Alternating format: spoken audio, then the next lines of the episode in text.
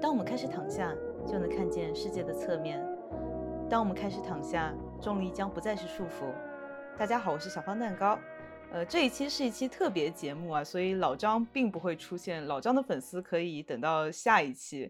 然后这一期呢，我们有一个特别的主题，然后我请到了我的朋友，然后请你来介绍一下自己。啊，大家好，我是初春。呃，这个初春呢，他是我其实是蛮多年前的朋友，然后最近我刚刚跟他重逢了以后，就发现他有这么一个和可以说和普罗大众稍微不太一样一点点的这个呃情感偏好吧，这也是我邀请他来做我们这期节目的原因。然后这个情感偏好大家可能听说过，就叫四爱。那请初春来稍微介绍一下什么是四爱。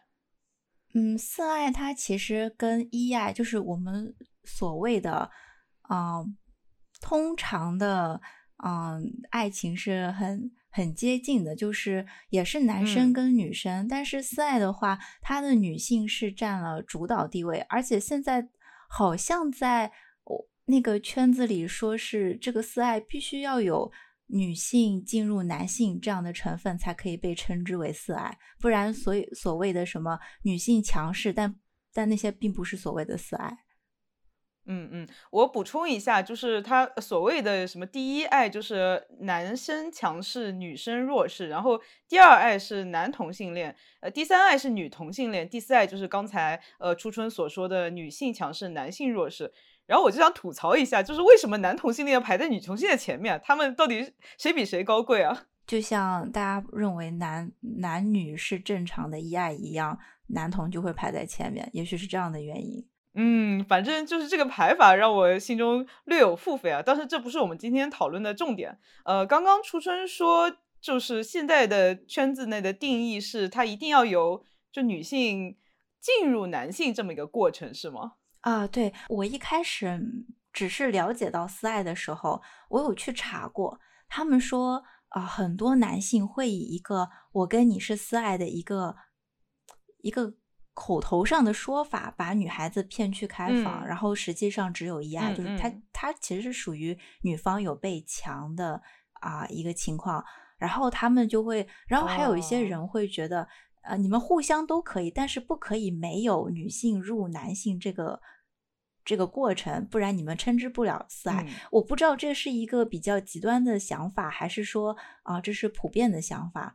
我其实也，嗯，次数不是很多。嗯，我们把这个比较硬核的部分放在后面一点。那我先想请问一下初春，就是你一开始是怎么接触到这么一个概念的？嗯，接触到这个概念其实是。啊，这这两年好像是去年年底才知道有四爱吃什么东西，这个的存在。嗯，哦，我自己意识到我是四爱的时候，其实我到现在都不是很敢肯定我是一个比较比较四爱的一个人。强势吗？啊，就是不管是旁身边的人啊也好，就是我自己也不会觉得我是一个很男性化的人。我的自我认知我是女性，所以我在这个概念上我还是很迷糊的。我是觉得强势并不代表只有男性才可以强势啊，就是强势和男性化这两件事情倒不一定要画一个等号了。啊，是是我们普遍认知中的男性特质。呃，对，但是这个普遍认识也只是一个就是人的观点嘛。初春他对于。弱一点的男性的喜好，其实从前几年就就是稍微有一点端倪，因为他之前找了一个伪娘男朋友，是吗？啊，也是。我跟你刚认识的时候，我其实是有把很多男性女装的一个癖好。嗯。我当时会认为，所有的男性他都会有一点点想看看自己能不能变成一个女性的一个心思在里面，所以我一直是。想着只要有一个男生，他只要展现出了一点点想试一试的心态，我的假发、小裙子，然后甚至包括到鞋子、到那个丝袜，我都会为他准备好，就为了给这个人化成女装这样子。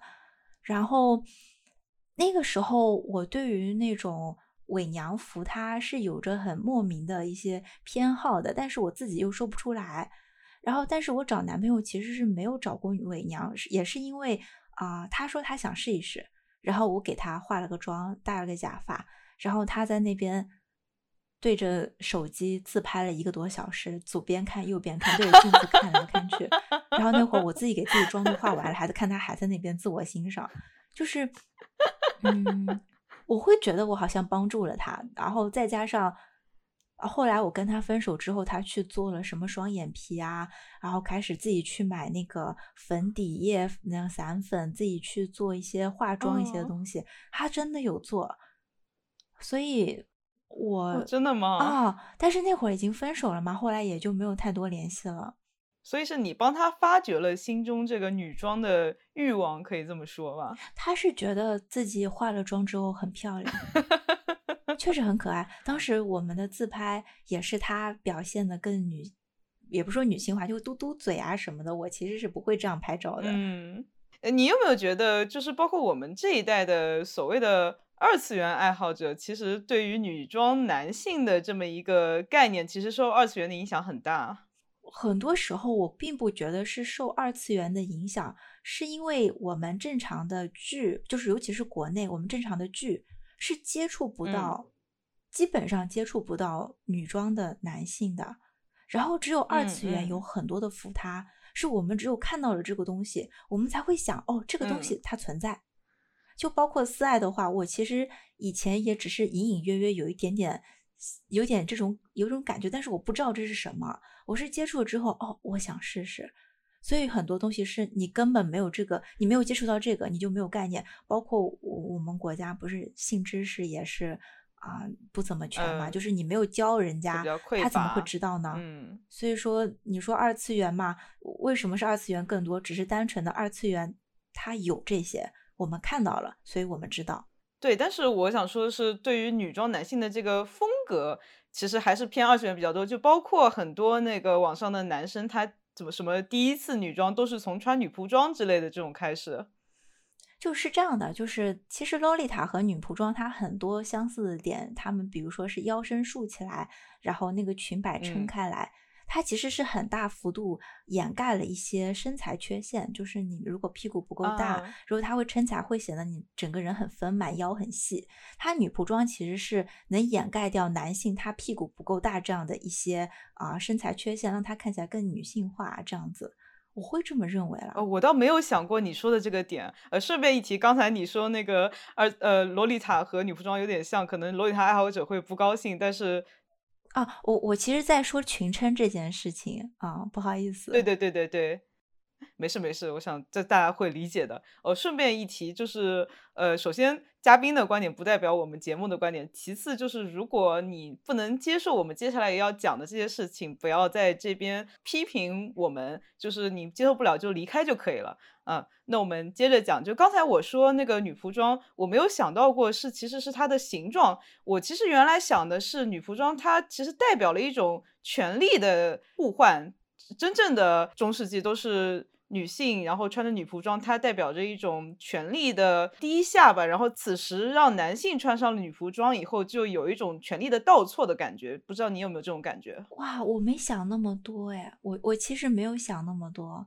我对于政治的敏感度非常低。呃，这个也不是关于政治，就简单来说，就是如果比如说你的男朋友穿上了女仆装，你会想让他叫你狗血镜萨妈吗？完全没有哎。我完全没有这个想法，我只是觉得她如果变得很漂亮，我会很高兴。OK，所以你就是漂亮就行，是吗？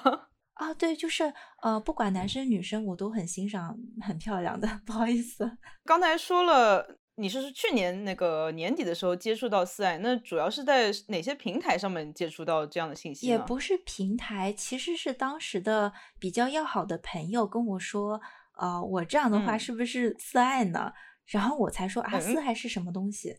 我才去搜，就是我有表达说，好像我有一些性幻想，其实是啊，我在男性视角的。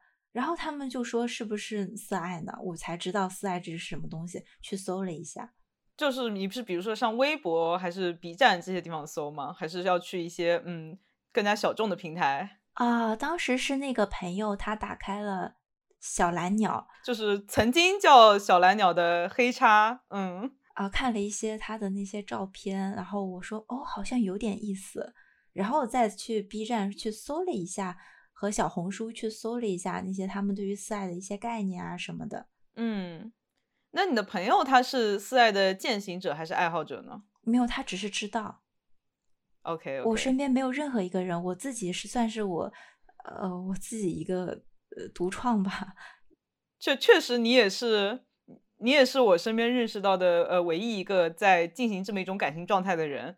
那 OK，那你了解了这样的一个概念以后，那你要怎么样去找你的 partner 呢？你是上社交软件吗？并没有去实施它，就是嗯。大部分女性应该会对于发生关系这件事情比较谨慎，所以我我我也算是其中之一吧。就是我不是我我我会知道这个东西，但是想试试这个东西也会也会趋于我担心男方，就像我刚刚说的，如果他是在骗我呢？如果他要强奸呢？然后我会有这种担忧，所以我一直到最后的最后，直到我的同学发现了我这件事情，然后。然后没过多久，他的表弟也也跟他表达了要想试试的一个心思，他就跟我开玩笑似的一样说了一下这件事情。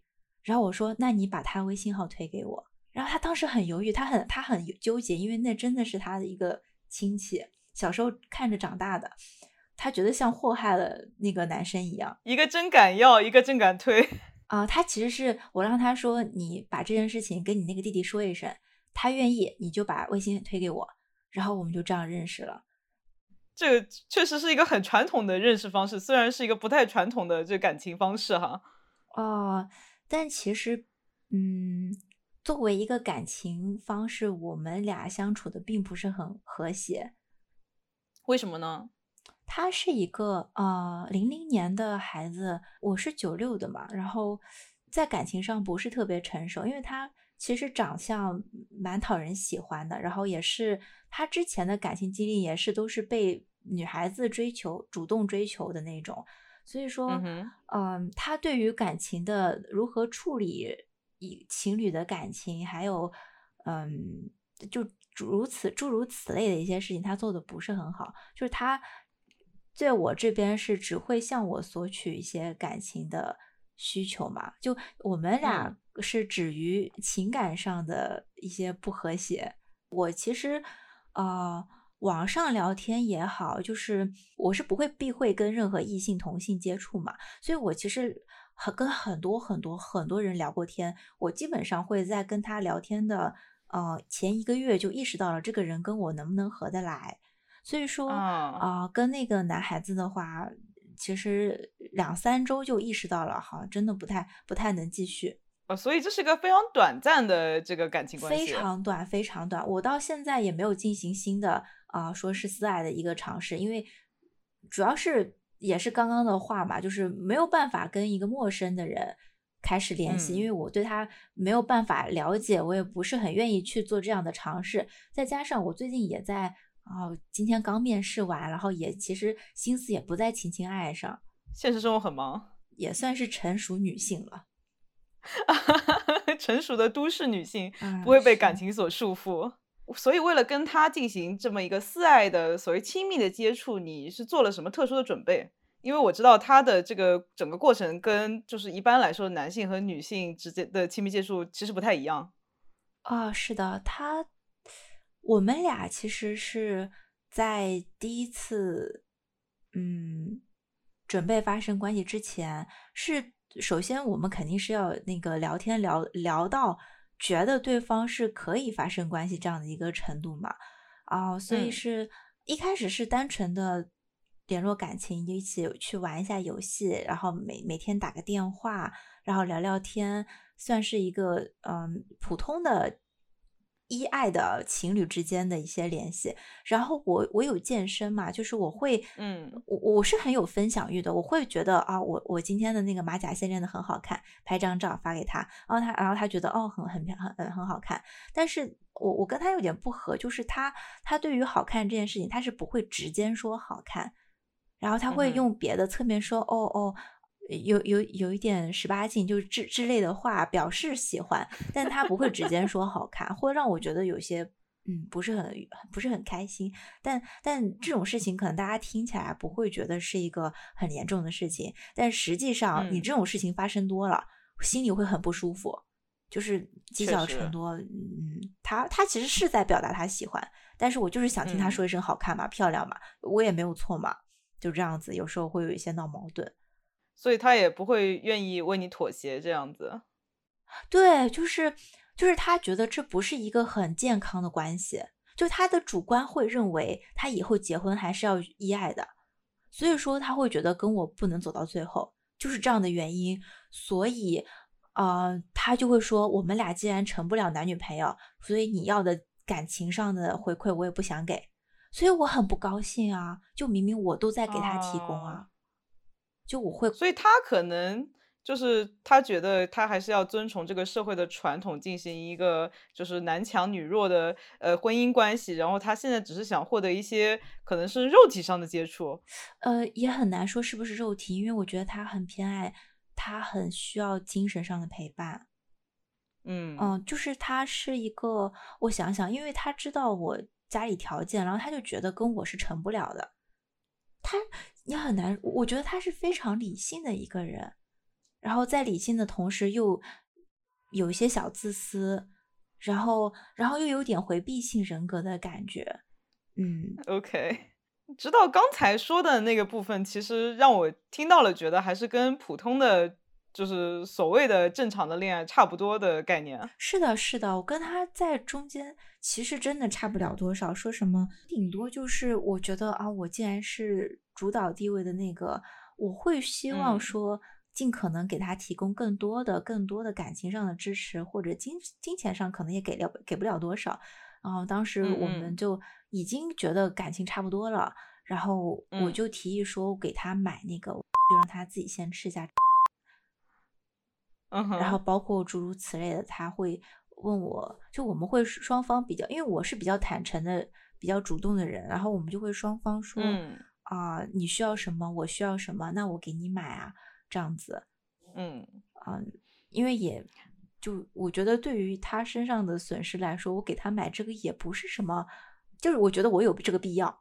说到这里，就是其实为了做本期节目，我也是 B 站上面去多了解了一些呃四爱他们情侣之间的呃相处关系啊，然后包括微博上面，就很多人都说这个在四爱关系里面，他这个男性会更多的向女性索取，然后甚至就是女生最后还要给他呃买房什么单写他名字，就仿佛是在这里男性成为了一个传统意义上的女性的身份。这其实还挺好理解的。你想，之前不是有啊、两个女孩子准备结谈婚论嫁了，然后因为谁给谁嗯彩礼这件事情吵起来嘛？嗯，就是呃，当你就是只要有一个人他落入了这个社被这个社会捆绑的时候，他就是会有这些要求。我跟你都是像啊、美国留学，就是你在很多国家走过之后，你会发现很多嗯很多感情、情感，还有什么接联系方式，它是绝对不会拘泥于一个社会的一些要求。像包括我跟我前男友分手，也是因也不是因为什么，就是我跟他说我不要我不要彩礼，车和房子你也不用给，嗯但他最后还是没有跟我在一起。你觉得我是传统意义上的女性，我也不是啊。就是我跟他，我跟这个前男友是正常的依爱的一个情况，然后我我也没有受到社社会束缚，要求他一定要给彩礼。所以说你刚刚说的情况，不管是男女、女女、男男，甚至男男，还有男女、女女男，都是很正常的存在。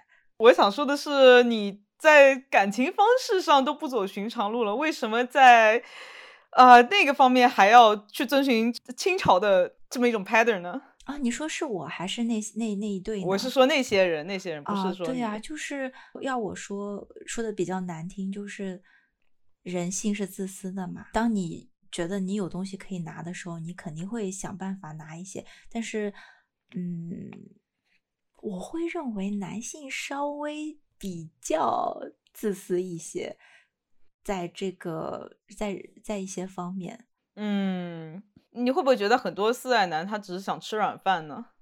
我完全不会这么想，哎，是吗？我有时候，因为如果你真的要被的话，你被男人其实拿的钱更多啊，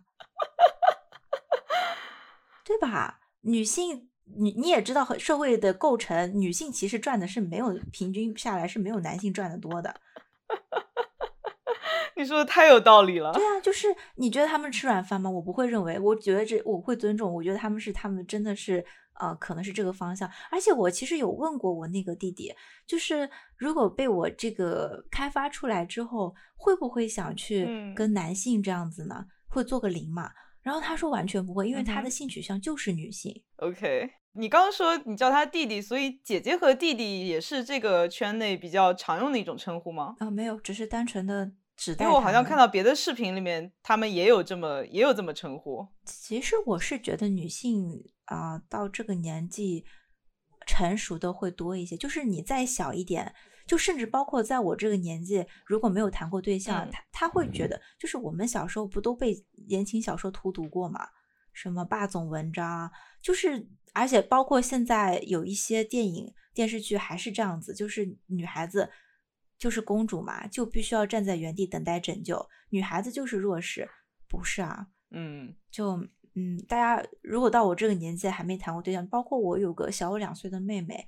然后她是一直没谈过对象，她对爱情是很有很有向往的。她向往一个又高又帅又有钱的男人，还要给他提供情绪价值。我的天呐，我我其实一直觉得很很好笑，就是你不管是男的女的，有一个人又高又帅还有钱，给你钱还给你提供情绪价值，那他在你身上，他可能是想要你的肾、你的内脏。这为什么是你？难道就不会害怕吗？就是。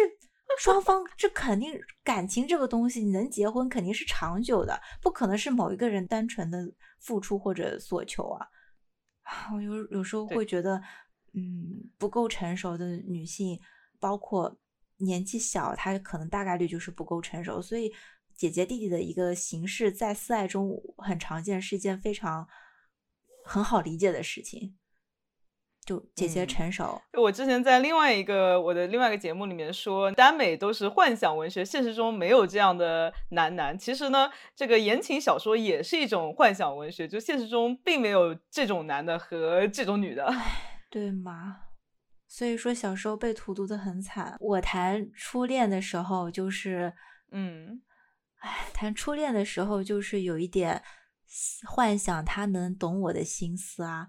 然后每一次都没有落实，所以失望极多了，然后才才会意识到，哦，我这我有些要求他做的事情不是他的本分，是他能做到是情分的事情，我是我是在成熟啦。对，就是这些呃女性向的所谓言情小说，其实把给了大家很多不切实际的期待和幻想，然后。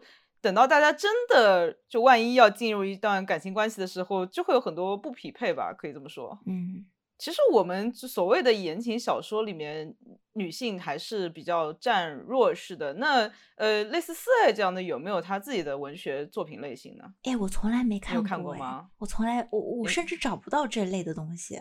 呃，我知道的是那个。某花式的那个网站，不知道你有有没有听说过？我不知道哎，因为我知道这件事情就已经是去年年底了，然后然后那半年是有很多事情发生，而且也在上班嘛，然后有平常会打游戏，就是甚至没有任何精力去找到那些文学。所以你是完全自己摸索、自学成才的。但是你别说，我其实并不觉得我是一个非常。典型的四爱，因为我之前有段时迷时间是沉迷 A B O 文的，然后是我我是有一篇文章，你你刚提醒我了，有一篇文章是啊女性阿尔法和男性欧米伽，然后男性欧米伽是非常霸总的形象，然后女性阿尔法是非常小白兔的形象，然后我就有一点出戏，然后又有点看不下去。就是女性小白兔一边哭着，眼睛红红的，鼻子红红的入那个男性霸总，我好难想象啊。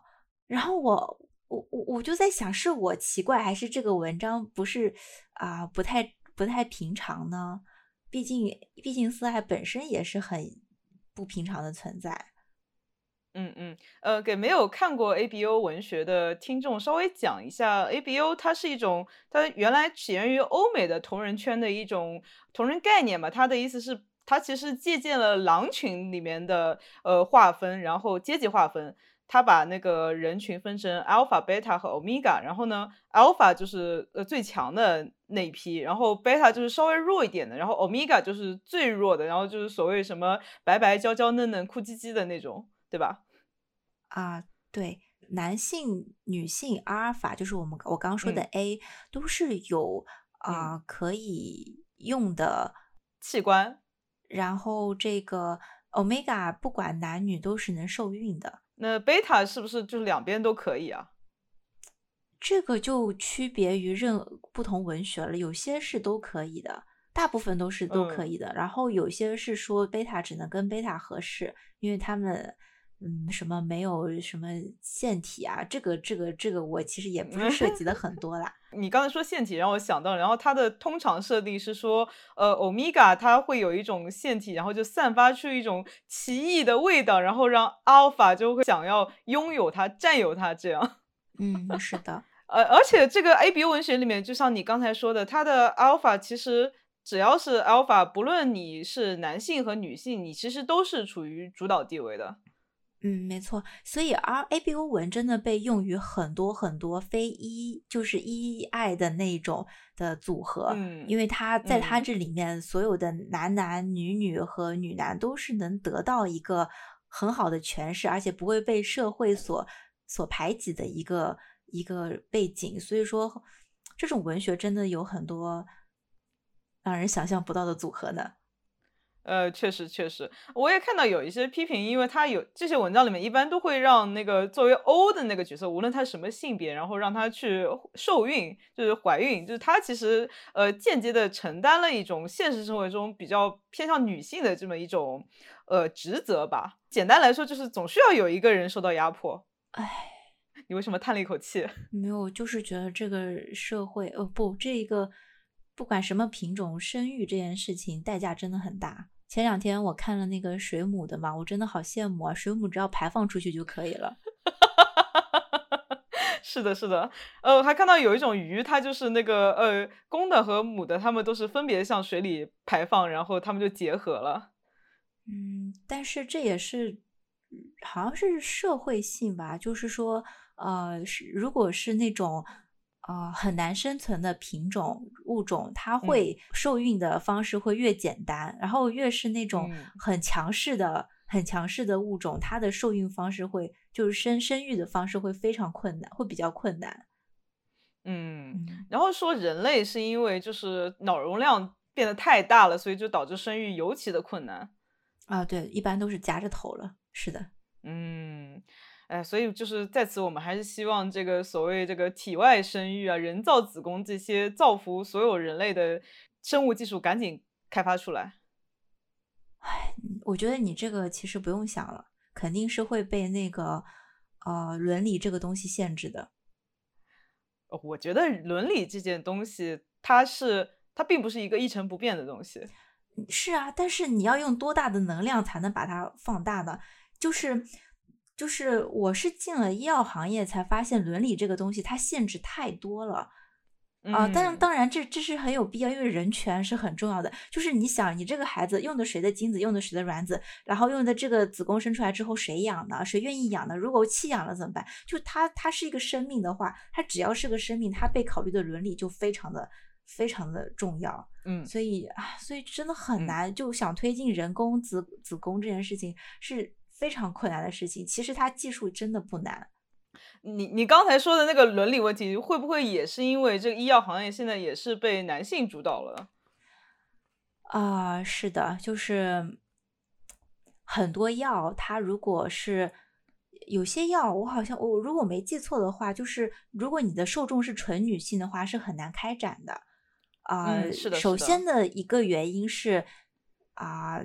你找受试者，你就找纯女性，其实也就比较困难，因为女孩子她偏向保守啊。像很多药，它的一期就是要找健康受试者。你想想，你你如果你不是很缺钱的情况下，你真的愿意当去去做一个免费的试药的药人吗？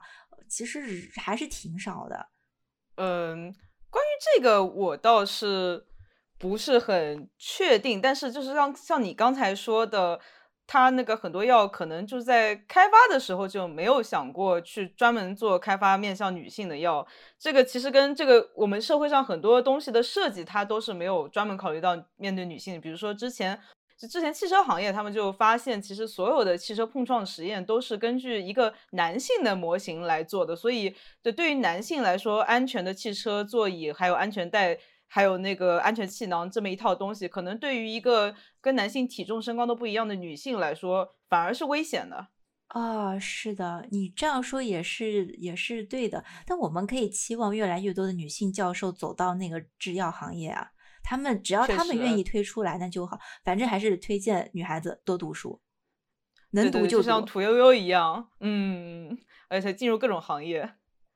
我们突然进入了一个正能量的环节。刚才你说到医疗制药行业，其实我又想到一个问题，就是呃，四爱里面的男性，他会不会有跟那个所谓的其他的伪娘或者药娘一样，对自己呃所谓的男性气质有一些医疗上的改造这么一个想法？我那一位他没有，而且。以我对他的了解，他其实对自己的身体还算是满意的。他顶多会觉得自己有点瘦弱。就他，他，我们的，我跟他都是处于一种好像是有女，好像有很大一部分女性特征，又好像有很大一部分男性特征。就是我们完，我们两个都没有失去说对自己的性别的认知的错误。就是我们都会希望，我希望我变健壮，他也希望他变健壮。所以就是你们其实是呃稍微有点脱离所谓的二元性别，而只是单纯的想这个单纯想变成更好的人。我们只有单纯在啊床上的那个时候会有那一那一部分，但是其他部分都是像我，我也是会撒娇。但是我跟我之前的两位嗯前男友，他们都是他们跟我撒娇，我我也很受用啊，就是。就是你一般的依爱男性喜欢女性的时候，他是很会撒娇的，这也是大家大家应该也也都是可能有有了解到，因为男性他也是人啊，你是人，你撒娇也很正常啊。是的，是的，我觉得这也是其实所谓的我们平权主义帮到男性的部分，因为很多男性现在在现在的社会这个社会风气下面，他可能会不愿意向外。披露自己的软弱的一个部分，所以说男儿有泪不能轻弹啊，什么男儿膝下有黄金。但其实很多男性他也想要，就像你说的撒娇啊，或者说想要透露出一些自己软弱的情况。但是就现在的社会状态就没有办法让他在外面表露，他可能只能在家里和他的女朋友或者说他的妈妈展露出来一点。啊，没错，而且有些男性他可能甚至在。妈妈、女朋友面前也不敢这样子做，因为这样可能会有损他们的大男子气概。我我是觉得没有必要。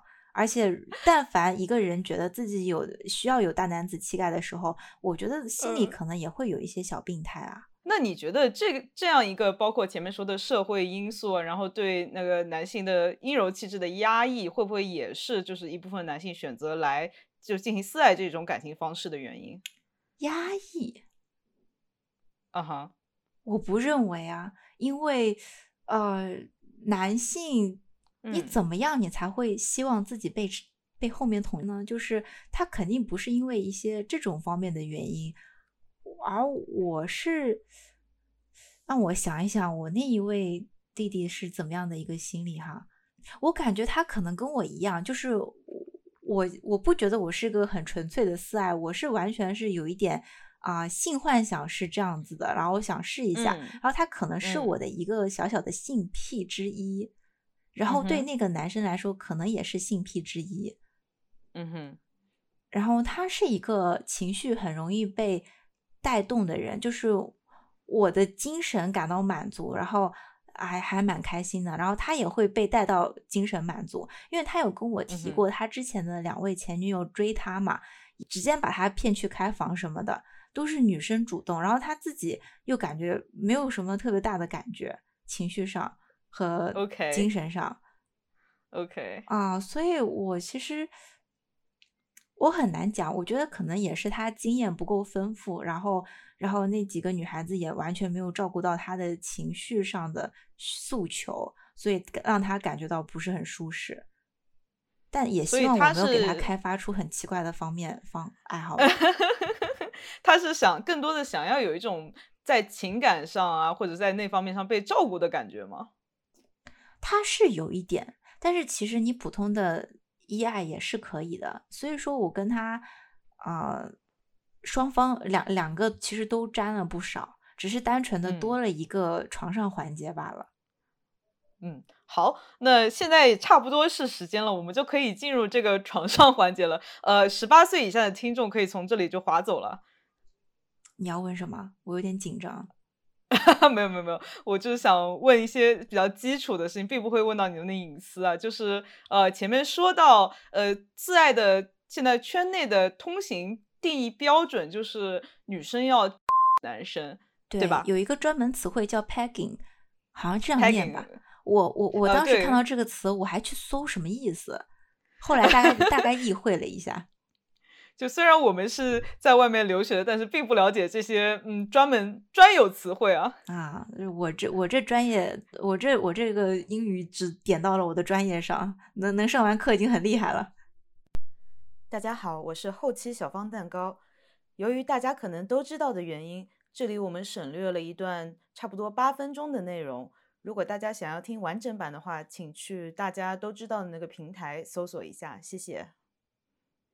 我觉得这是女性的思维方式优于男性的一点，就是即使你在 他，你也会先考虑到他会不会受伤。对，因为我们是受害，我们在一般情况下是受害的那一边，因为我也被受害过嘛。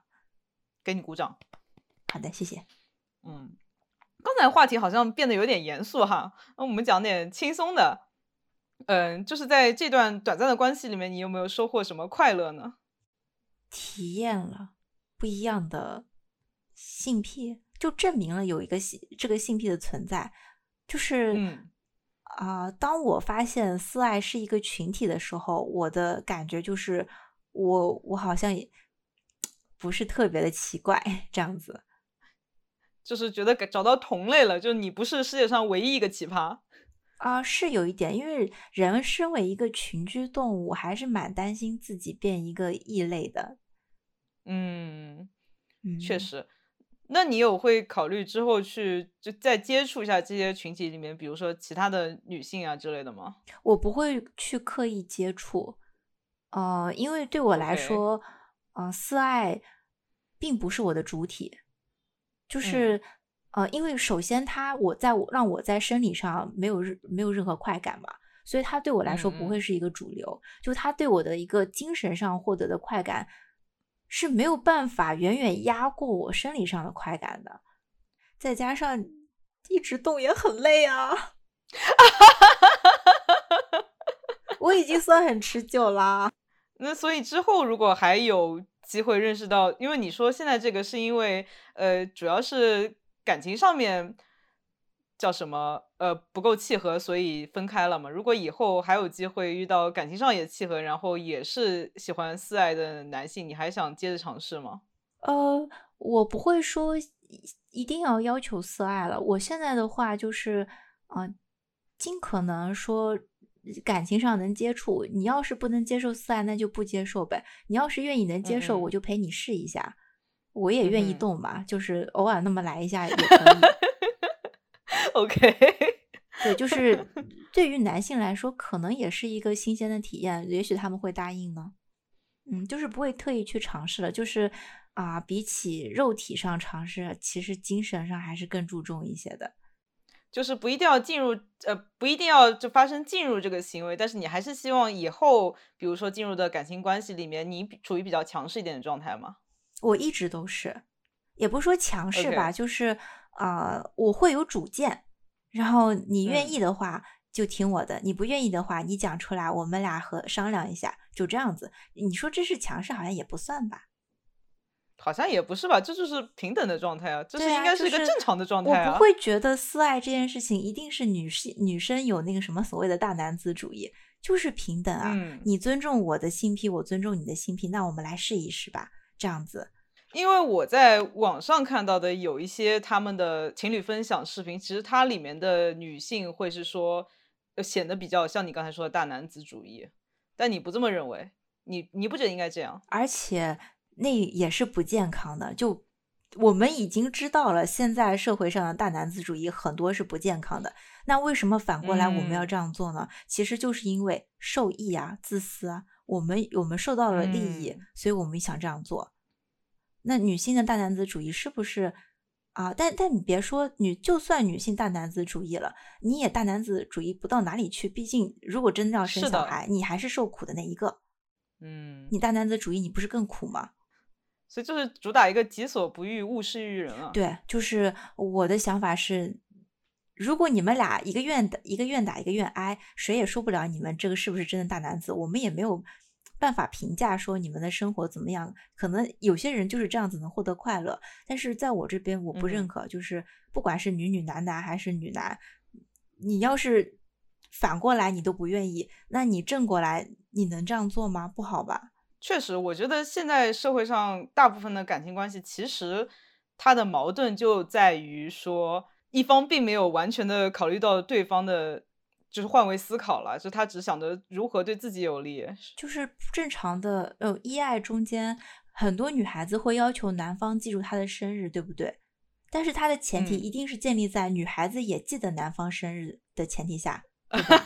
所以如果一个女 生说你怎么不记得我的生日，然后男生说那你记得我的生日吗？如果女生答不上来，那我觉得女方没有资格去说啊。一定要责备他这样子，OK，就是同理嘛。可能举的例子不太恰当，但是就是同理啊。就是你没做到的话，你怎么能要求对方做到呢？我我我知道 get 到你的点了。那最后我想问问你，就是如果有，比如说我们的听众里面有同样的呃兴趣的女生，想要进入这么一种关系，你对他们有什么建议呢？那得看怎么感兴趣了，就是他可能也跟原来的你一样，就是像我这样的好奇吗？嗯，哦，我还是我我我的话肯定是会说啊，如果不是亲近的人介绍，请不要尝试，最起码最起码套一定要戴好，这这也是不管什么关系中一定要戴好的东西。对，大家一定要注意安全，保护好自己。嗯，是的，然后防身的东西也带一点吧，以防万一。这么听下来，我觉得，哎，这个人类的感情关系真的是非常的复杂。嗯，我其实比较担心的就是，如果真的去尝试开房了，然后带上去的瞬间发现，哦，我不是很愿意，不是很喜欢，也要就全看那个男生愿不愿意放你走。其实风险非常大。是的，是的，嗯。确实，在这里呢，我也很不建议，特别是年纪比较小的女性去，嗯，不建议年轻的女性去做一些可能会损害自身的一些事情的尝试。我如果真的非要去的话，先聊天聊个一个月，如果对方还能按耐得住的话，还那就也许可以去尝试一下。就是时间可以证明一切，因为男性。一般是比较急性子的那一个，时间长了就，嗯，如果如果他们没尝试过，那他们其实也对这种未知的东西，就人类对于未知的东西都是有恐惧的。如果他能跟你长期的聊天，而且也没有特别主动的说提出这件事情，那你主动一下，我觉得是可以尝试一下的。嗯哼，OK，当然这里不是代表说我们节目建议任何人去做这件事情，只是给大家一个参考。那这期特别节目就录到这里结束了啊！那感谢听到这里的大家，然后还是像刚才所说的，不建议大家进行任何的尝试，只是给大家展示一下这个世界上有不同的感情方式。然后呢，如果大家喜欢这期节目，或者是有什么意见建议，可以可在下面评论。但是如果有什么对嘉宾不友好的言论，就不要评论了。谢谢，那就这样，拜拜，拜拜。